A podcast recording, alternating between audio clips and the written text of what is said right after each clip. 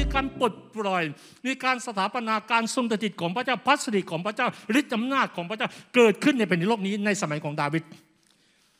แม้ยังไม่มีพระวิหาร นั่นแสดงว่ามีพระวิหารหรือไม่มีพระวิหารมันไม่มันไม่สำคัญ แต่หัวใจของคนที่แสวงหาพระเจ้า ที่ปรารถนาให้พระเจ้ามาอยู่ท่ามกลางเรา ท่ามกลางชีวิตของเขานั้นสำคัญกว่า ที่พระพราของดาวิดนั้นซิโยนถูกสถาปนาขึ้น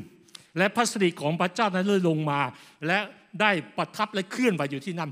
สามารถรับรู้ได้เหมือนที่ดาวิดดาวิดสามารถเห็นฤทธิอำนาจของพระเจ้า เห็นถึงพระสิริของพระเจ้าที่เคลื่อนไหวอยู่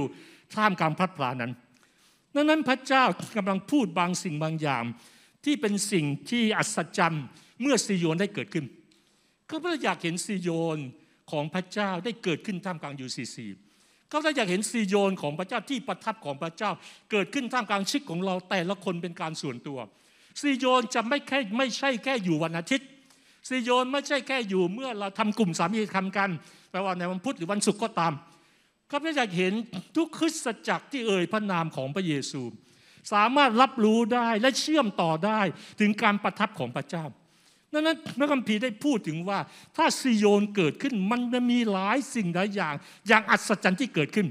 ถ้าสิ่งต่างๆนี้ยังไม่เกิดขึ้น เราต้องถามว่าทำไมมันยังไม่เกิดขึ้น ถ้าซิโยนเกิดขึ้น สิ่งนี้มันจะเกิดขึ้น คือถ้าพูดง่ายๆว่า ถ้าเราทานอาหาร เพียงพอ มันจะมาถึงจิตคำว่าอิ่ม แต่ถ้ายังไม่อิ่มแสดงว่ายังทานไม่พอ